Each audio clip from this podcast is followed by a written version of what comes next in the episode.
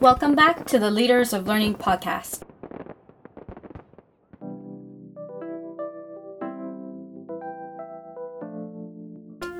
It's now 10 days into the new year.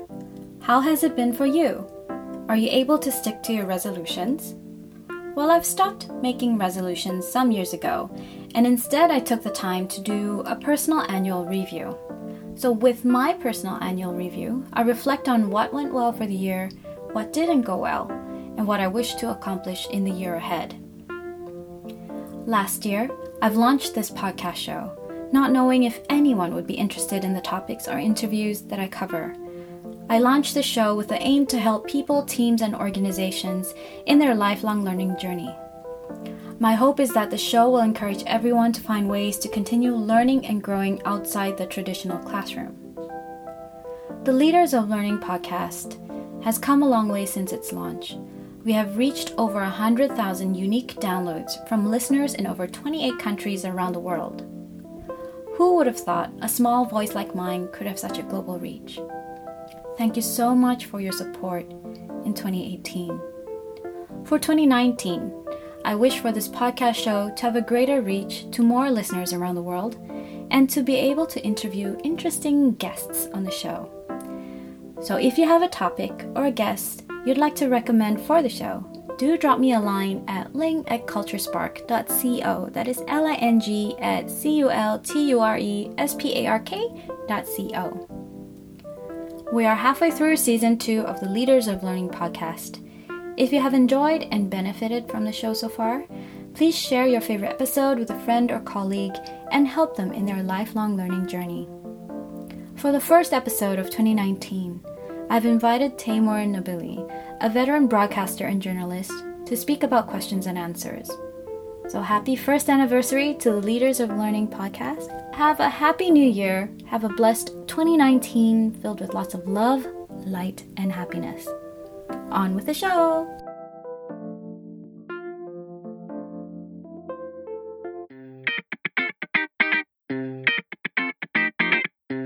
Kahneman suggests that actually most people, unless they're in a particular situation, most people respond to questions on an emotional level and try not to think too hard about it because that's the hard work.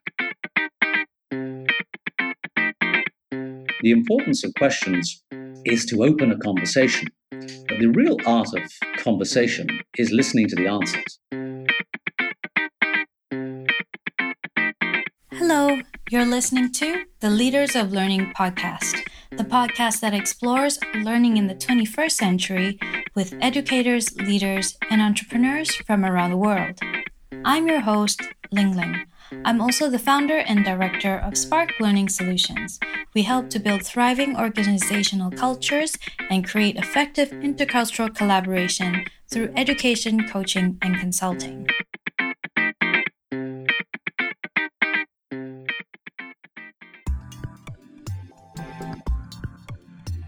Asking questions can be powerful. Questions can help us gain knowledge, unlock insights, drive us to explore the unknown, and many more. Asking the right kinds of question is hard, and it requires experience and skill. In an age of instant information, it is all too easy and quick to find an answer, although it is not necessarily the right one. So, how do you know what is the right question to ask? How would you know if the answer received is the right one or an answer based on what you want to hear? Joining us is Teymoor Nabili, a veteran journalist and broadcaster and CEO of a startup online news called The Signal. With a career spanning 30 years, Nabili has covered news in more than 30 countries across Europe, Asia, and the Americas for various news channels such as Al Jazeera, the BBC, CNN, CNBC, CNA, and Channel 4 News.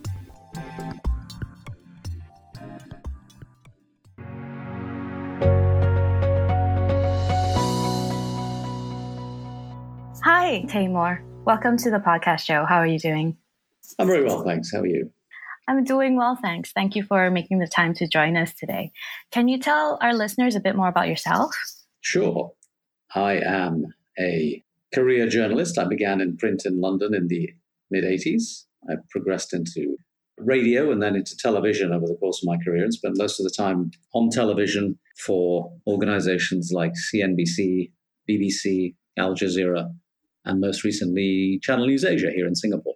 Most of what I do is straight news, politics, and current affairs. I spend a lot of time doing business news, and most of what in, I engage with uh, and enjoy most and what I'm trying to do in the future is, is interviews. I like talking to people. I like hearing opinions. I like trying to uncover ideas and thoughts and inspirations in other people's work. Oh, that sounds fantastic. That's what I do with my podcast too. And I enjoy speaking with people, asking questions, learning from them. And that's the joy of conversations, I believe. Yeah, it's fun. I mean, why would you not want to spend your day talking to interesting people? Not, not that I'm an interesting person. I don't know why you want to talk to me. uh, but from, from my perspective as a, as a working journalist, you know, the, one of the biggest joys of being in this industry is the access it gives you to such a diverse range of people. Uh, not all of them are interesting, but uh, enough of them are to make it a really great thing to do. Who is the most interesting person that you've interviewed before? And who is I was afraid you're going to ask me that. Since it's kind of, it up. it's kind of it's it's the obvious question, I guess, in the light of what I've just said. But I, I never have a good answer for it because I've been doing this for 25 years, and, and I must have interviewed tens of thousands of people, and I don't remember a fraction of them. Obviously, the ones that you would think would stick out would be the more interesting ones or the more high profile ones. But actually, high profile interviews I find are generally damp squibs. When you're dealing with very important people or very famous people, they usually have something to sell, whether it be an opinion, a political perspective, or a product. And they sell it in a very rote and formulaic fashion. And they've been trained to deliver things in a certain way. They've been trained to approach media in a certain way. And so those interviews all tend to blend into a very generic and, uh, uninteresting sort of situation. The, the interesting ones tend to be the people who are subject matter experts or who've been in remarkable situations at, at, strange times and who are telling stories of personal experience or have uncovered great ideas that change the way you think. Uh, and I come across lots of those kinds of people, and none of them, or very few of them, ever get the kind of acclaim or, or media attention that they deserve. Uh, you know, they live in universities, they live in think tanks, they're walking down the street in the middle of a natural disaster or, a, or a, a great global event. I was wandering the streets of New York after 9 11 doing reporting. And, you know, you talk to some of the firemen that were involved, you talk to some of them, just the people who were on the spot at the time, as I was, and get opinions from people. And, and those are the, the kind of conversations that are just as interesting as the ones that make international news. Okay. So, as part of conversations. Of course, we don't just share our opinions, share our stories, but as an interviewer yourself, you need to ask questions. And I believe that questions can be very powerful because when a person is posed a question that they've not been posed before, it makes them think, it makes them dig deep down into their intellect to come up with something to answer your question. So, why do you think questions can be so powerful? I don't want to sort of contradict you. Questions are an important tool and an important element in, in how we approach the world. But from the perspective of doing interviews and from the perspective of trying to understand what people think and how they conduct their lives, I would say questions are not the only thing to focus on. Okay. Answers are the thing that you focus on. Let, let me approach this in two ways. Now, the way you framed it there, you talked about how questions prompt people to think and elicit reactions and, and thoughtful responses. That is not always true. Oh. One of the really interesting trends of my generation that has emerged in my generation is, is the science of behaviorism. And the book that everyone refers to these days as kind of the, the tipping point in really getting this stuff into the mainstream was Thinking Fast and Slow by Daniel Kahneman. I'm not sure if you're familiar with it. Yeah, I've read the book. It's quite a difficult book to read. Well, uh, in which case, you know that his proposition to really simplify a very complicated topic, one of the propositions that's relevant to our conversation, is the idea that, that people do not think when they answer questions. They reach for what they think is the most appropriate answer in the circumstances. Uh, and that is based on their system one thinking, which is their emotional reaction. So if you say to somebody, What do you think about the decision of a certain politician? their response will actually not be, What do I think about the decision? but what do I think about that person? or what do I think about the situation in which I find myself as a consequence of what's happening? Right. The question Kahneman suggests that actually most people, unless in a particular situation, most people respond to questions on an emotional level and try not to think too hard about it because that's the hard work. If there is a, an available heuristic whereby they can answer your question, satisfy your expectation, and sound reasonable about it, they'll take the easy route out. And mostly that, that involves not thinking too hard about the ah. question. So it's, it's kind of an interesting behavioral bias that, that everybody has. But then put that into the context of serious political or business conversation. That's a different thing. Now, these people do think very seriously. But again, what you're getting from them is not necessarily an answer to your question. What you're getting from them is a pre scripted party line that's been prepared by their comms team and designed to project the image that they want to project. It's a long winded way of going around and saying, you know, the importance of questions is to open a conversation. But the real art of conversation is listening to the answers, because that's where you begin to divine the real motivation behind the way they're answering the question. And that's where you can then begin to ask follow up questions that probe those areas that their first question failed to answer. And then you can start finding where their, their points of discomfort and their points of real opinion lie. How do you formulate prompting questions? Because I know some people, they require the extra preparation beforehand with questions and some people can't really think on the spot to ask those kinds of important follow-up questions so that you can dig deeper into what like what you say what makes the other person feel uncomfortable what are the steps that we can take to learn how to do that again it depends on your circumstance i think for one, experiences is, is a major determinant of how you can handle these situations. So when you say, you know, some people can't think quickly enough to answer the follow up question, well, you know, that's a skill you develop uh, through practice. It's not a matter of intelligence or innate ability. It's a, it's a matter of practice, experience, and understanding. But step one, very clearly, particularly if you're dealing with prepared interview subjects, politicians, business people, those people that are put in front of you by PR companies or, or other. So this, the, the first step is, is to just to research what they've said before. Because as I say, most people will have a certain line that they want to tell you. And it's very easy to go through a series of previous interviews and find out what they have said in the past. And, and you'll notice a certain amount of repetition in what they've said in the past. And then you begin to understand what messages they want to get across. And so the first step in preparing questions is to allow them to sort of get that over, but also make sure that it doesn't become the dominant theme of the interview. So you need to know who they are and what they want to tell you, and allow that process to be a, a smaller part of the overall interview, if that makes any sense. So once you know what their position is at the beginning, then you can begin to probe the depths of the position and what underpins the position in the first place. So it's important to have a certain amount of background in the subject, the person, uh, and the subject at hand.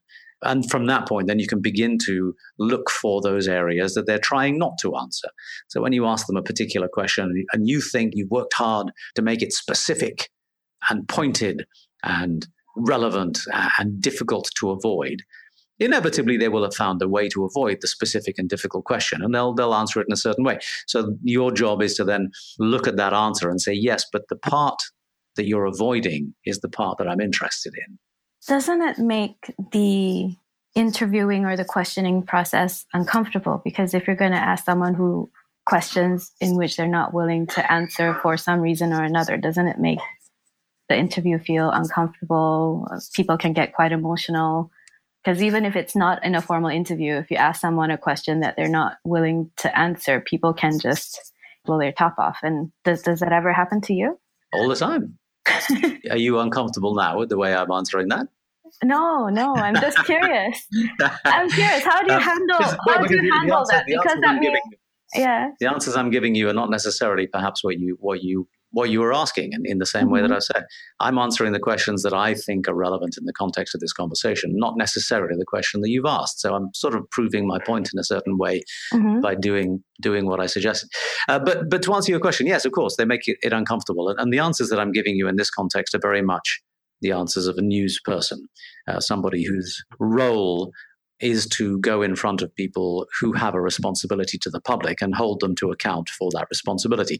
So being uncomfortable is part of the territory. Making sure that people don't simply parrot what is convenient for them is part of the territory. That's part of the job. That's not necessarily, again, answering your question in its general sense, as in what is the value of questions.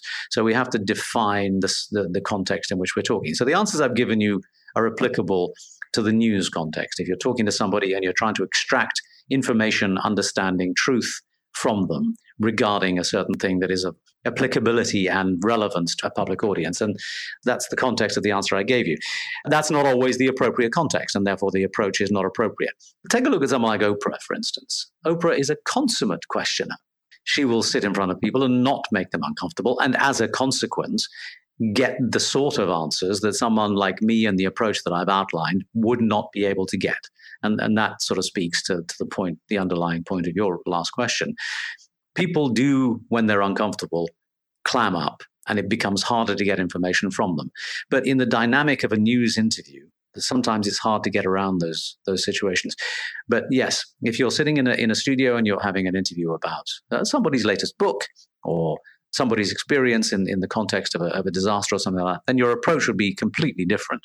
And someone like Oprah, I think, is is much maligned as as an interviewer because you know what she does doesn't change minds or create political action or anything like that, but it generates an incredible amount of support and understanding and empathy and depth of experience that the sort of political interview will never reveal. So these are different circumstances.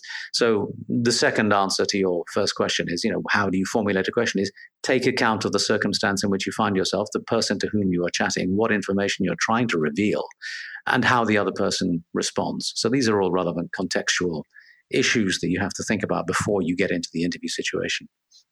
But doesn't that also take into consideration the kind of answer you want to elicit from the interviewee too? So it's not just the context, but the as an interviewer, the kind of questions you ask, you also want to get a certain answer from them. Is isn't that the case as well?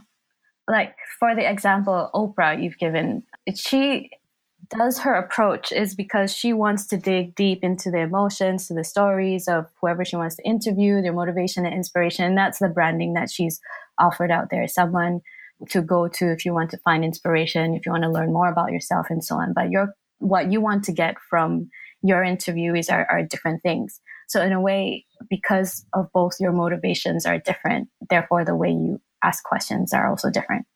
Uh, yeah, Can I say it that way? Well, I mean, that's essentially the, the point I'm trying to make is that how you approach these things uh, depends upon what you're trying to elicit and, and the person in front of you. But bear in mind also that, you know, the, the techniques are not always the, the, the primary consideration. I mean, Oprah, even though she wants to elicit different information to what I, as a news interview, would want to elicit, you know, her guests might be just as uncomfortable or awkward about answering some of her questions as well. Mm-hmm. So the way in which she presents them is something that she has to think about.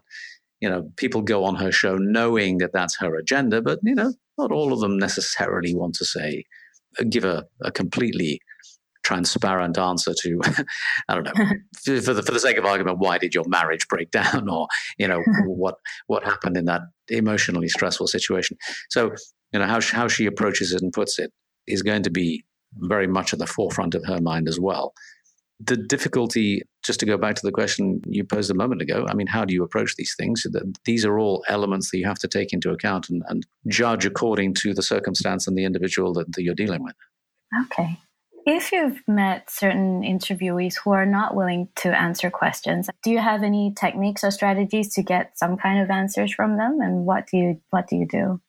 Even though you've done all your research and your background and stuff, but people are not, I mean, the people you're interviewing are not willing to answer questions. It's, that's the hardest thing of all and the most frustrating thing of all that there have been many, many times, in fact, probably the majority of times when you're dealing with seasoned politicians or business people, where you walk away from the interview saying, well, I didn't get anything there.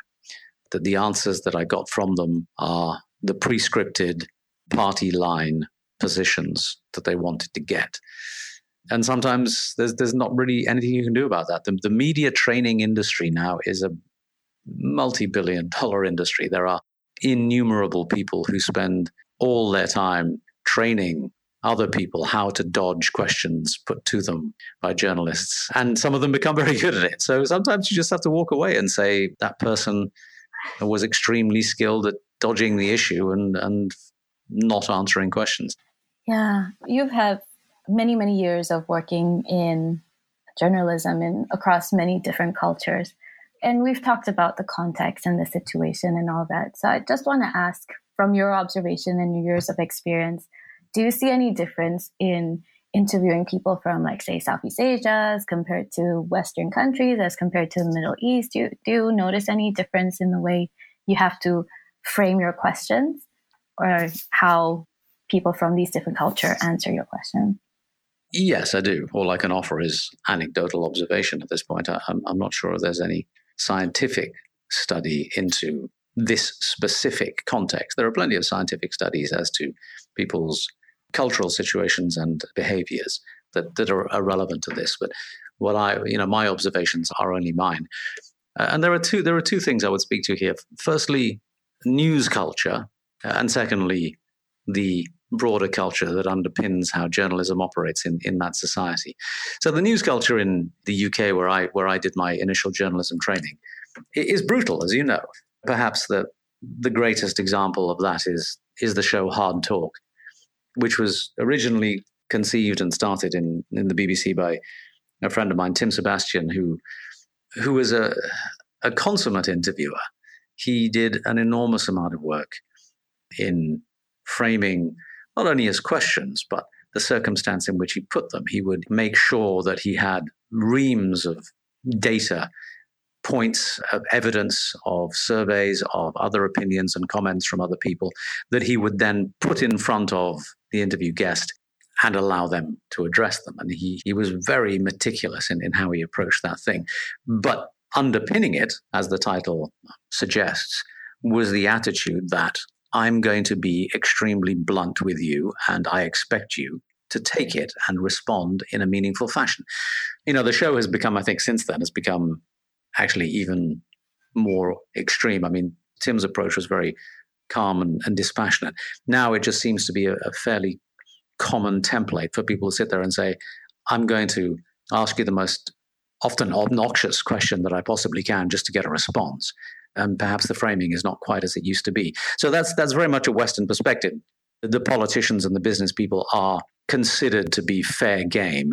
And if you put yourself in the public space and claim to represent the people, then you need to answer to them.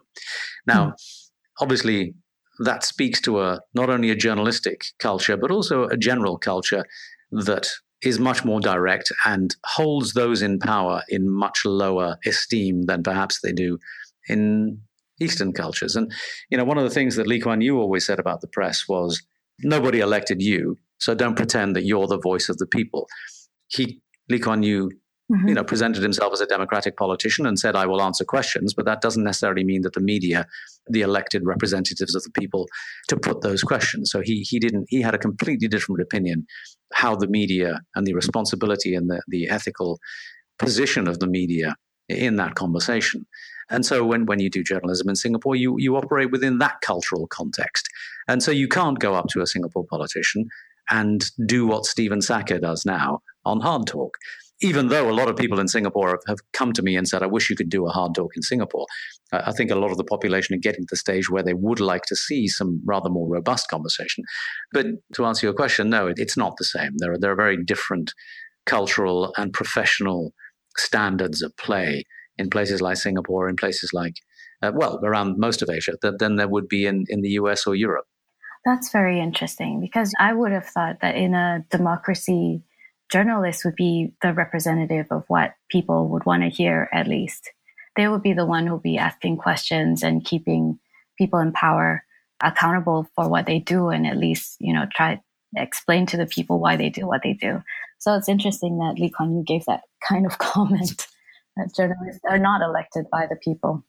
He was he was very clear about it, and and you can see that that opinion and that attitude is is very clearly expressed in in the way the Singapore media behaves. And you know, I'm, I'm not saying that he's wrong. That you're right. That for most people, the idea that the press are there to act as the fifth estate is is something that has been handed down from the Western tradition of journalism. And this is going to sound very strange coming from a Western journalist, but mm-hmm. I think it's an interesting conversation that we should be having that we have stopped having. Why have and that is and, and, that well, I think to a large extent because journalists have drunk their own Kool Aid and, and decided that they are, in fact, these crusading ethical standard bearers who need to behave as they see fit, and politicians should not interfere with that. But that, it's it's an interesting conversation that, that just isn't had. I mean, I think I personally, I also think Lee Kuan Yew w- was perhaps a little bit extreme in, in his positions. I mean, he uh, the other thing that he always said was that the government must have control over three things: the army, the treasury, and the media. And he was never shy about saying that control of the media is part of the process of governance. Uh, and that speaks to an authoritarianism and a refusal to respond to public demands that uh, I think probably is a little bit too far the other way. But I think there is a conversation to be had that says, who did elect the media? Uh, and some of the people that present themselves as journalists and standard bearers for the public perhaps uh, don't really merit the status that allows them to claim that kind of position. Mm, that's really interesting. Because that's very, very interesting. Because I've only moved to Singapore about five years ago, and it was, I think, three or four years ago where Lee Kuan Yew passed away, if, if I'm not uh, mistaken. Uh, yeah, so, yeah. so I hear different views about the former prime minister, the late prime minister. Some people adore him, and some people just the different emotions when you mention that kind of when you mention his name. So I'm just curious to find out since I'm not from Singapore. Even though I've lived there for a while, a lot of things still I still don't understand really. Yeah, well, like I say, I mean, I, I think Singapore media is a little behind the cultural trend insofar as they do still tend to be a little reticent and a little too deferential to the powerful.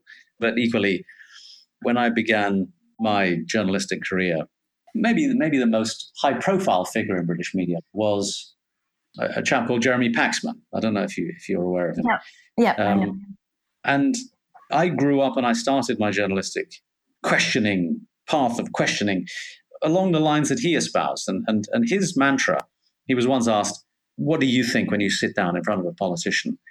Uh, and he said, "There's only one thing I think when I go in, into an interview, and that is, why is this bastard lying to me?" Why does he have that mantra? Well, that was, you know, like I say, that in, in Western media terms, that, that is the role that the, the media plays. You go in there to uncover the truth, and the role of the powerful is to hide the truth at the expense of the, of the general public. That's the attitude. Over the years, I've, I've come to realize that that sort of combative questioning, that, that directly upfront accusatory tone, doesn't always elicit the kind of answers that you either want or that actually illuminate the situation in any meaningful way. Okay.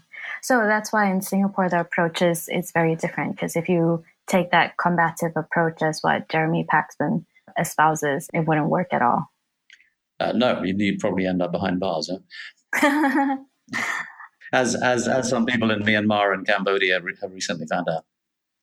Yeah, I saw on Reuters that there are two journalists from the BBC, or I can't remember where it is. They've been in jail for almost a year for asking questions about the Rohingya refugee crisis.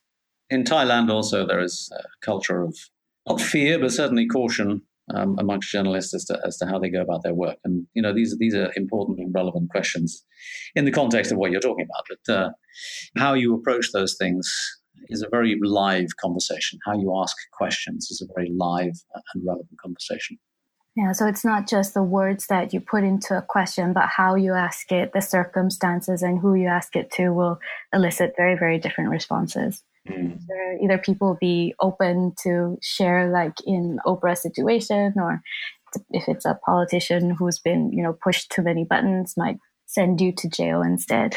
Yeah. What do you see is the future of journalism in Singapore? Because I think before we start recording, we talked a little bit about this, and I'd like to get your perspective on that. Um, the future of journalism, or the future of the, the media industry? Media industry, yes.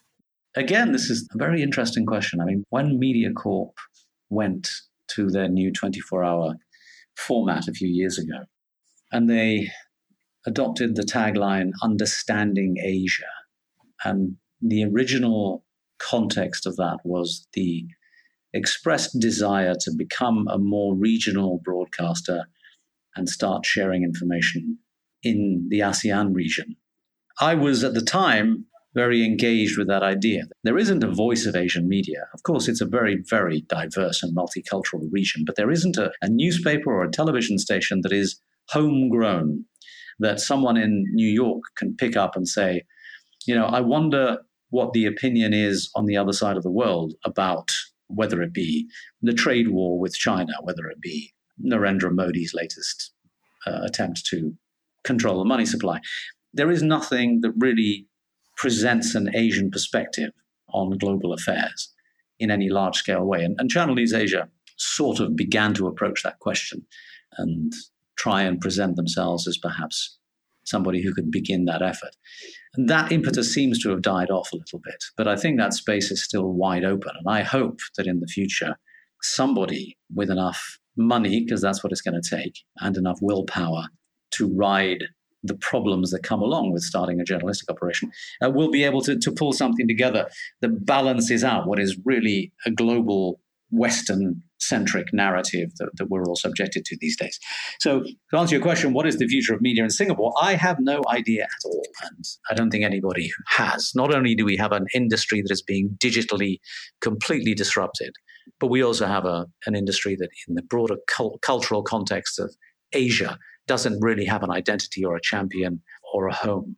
So I'm hoping that certain things will begin to coalesce and eventually, as Asia becomes the dominant force in global economics and politics, then we'll, we'll begin to have some kind of a journalistic platform that expresses the value systems and the, the political priorities that come from this part of the world. But at the moment, I, I'm not seeing any of that happening. That's very interesting because I've always thought watching only Singapore TV shows that Channel News Asia is uh, sort of representing at least Southeast Asian voices, especially with the news that's been churned out. But you're saying that's kind of died down and there is well, no, I mean their, their, agenda is is Southeast Asian issues for sure, mm-hmm. but my my point being Asia as a whole.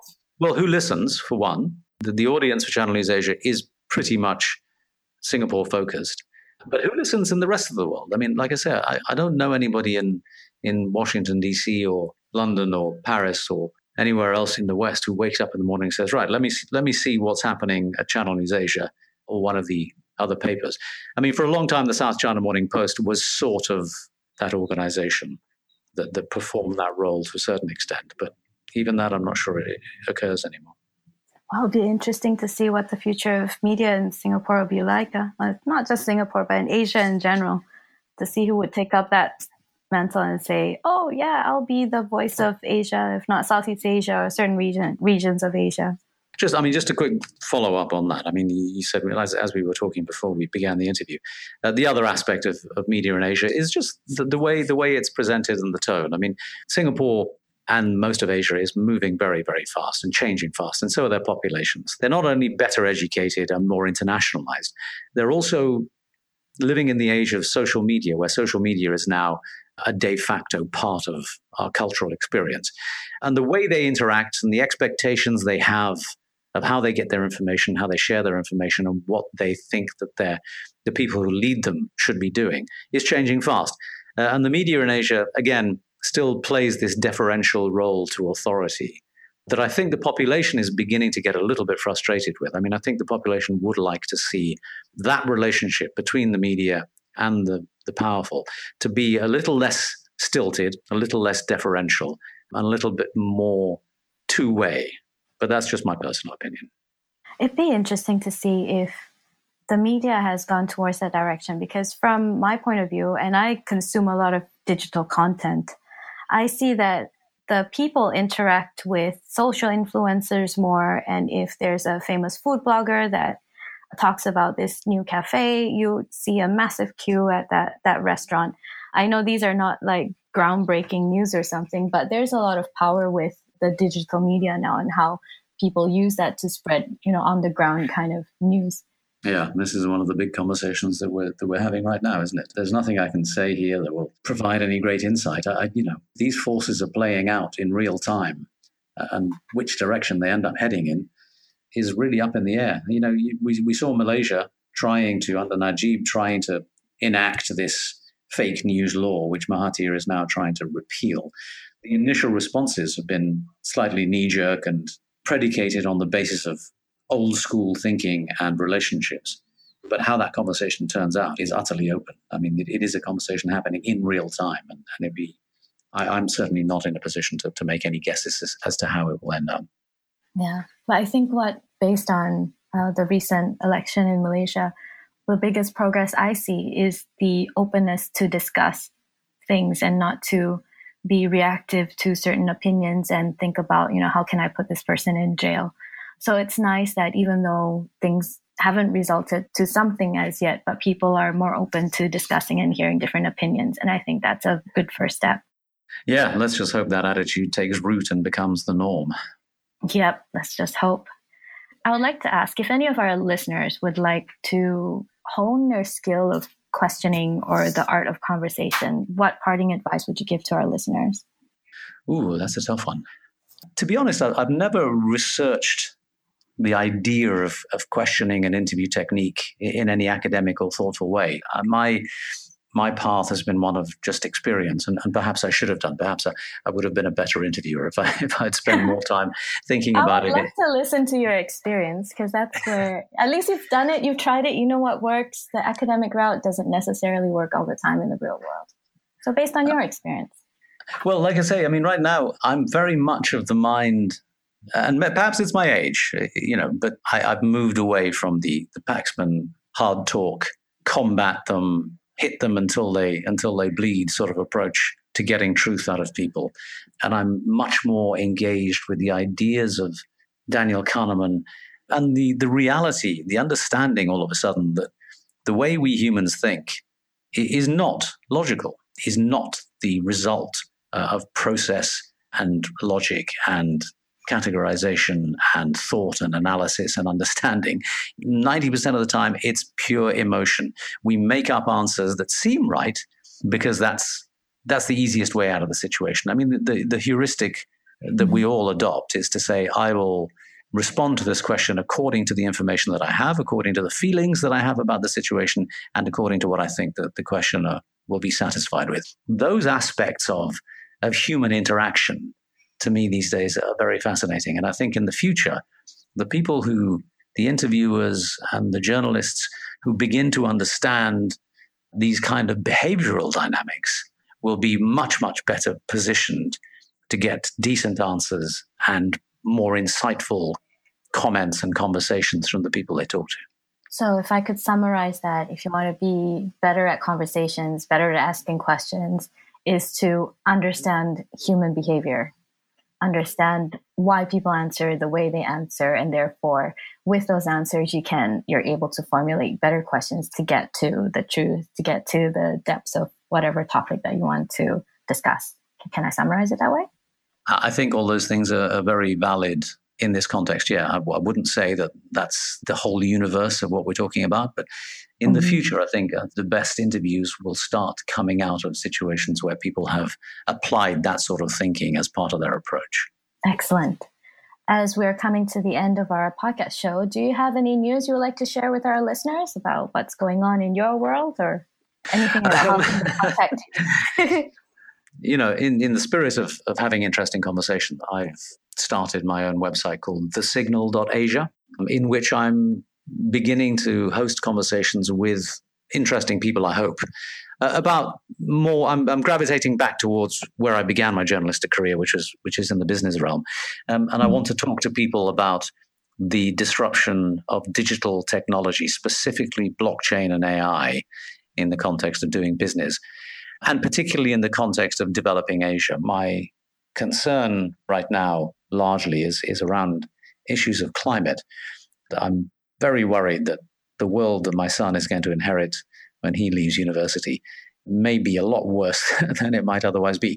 So I'm I'm really interested in how Asia's cities are developing and how we can use technology, blockchain, artificial intelligence to make sure that the future development in this part of the world is sustainable, is environmentally concerned, is done along the lines that prioritize human experience rather than profit.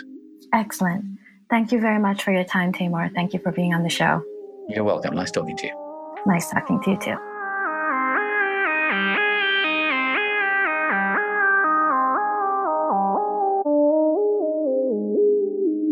That was Teymoor Nabili, veteran journalist and broadcaster.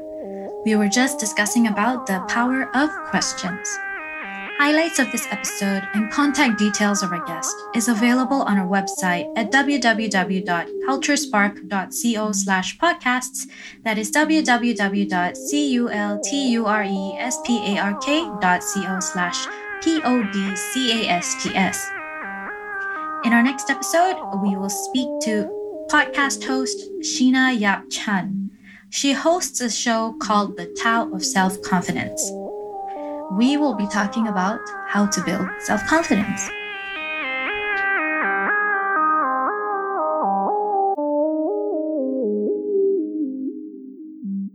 Hey, yeah, I would like to give a quick shout out to Castbox.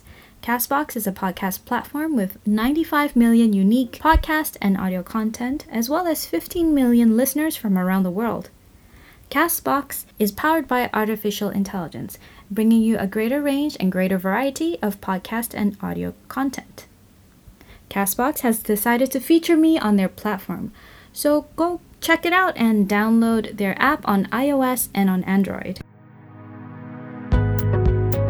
If you enjoy listening to this podcast, take a moment to rate and review us on iTunes, Spotify, Stitcher, Google Play Music, or wherever you download your podcast. If you believe this podcast show will help a friend or family, please share this episode with them via social media or your podcast app. Thank you for listening to the Leaders of Learning podcast.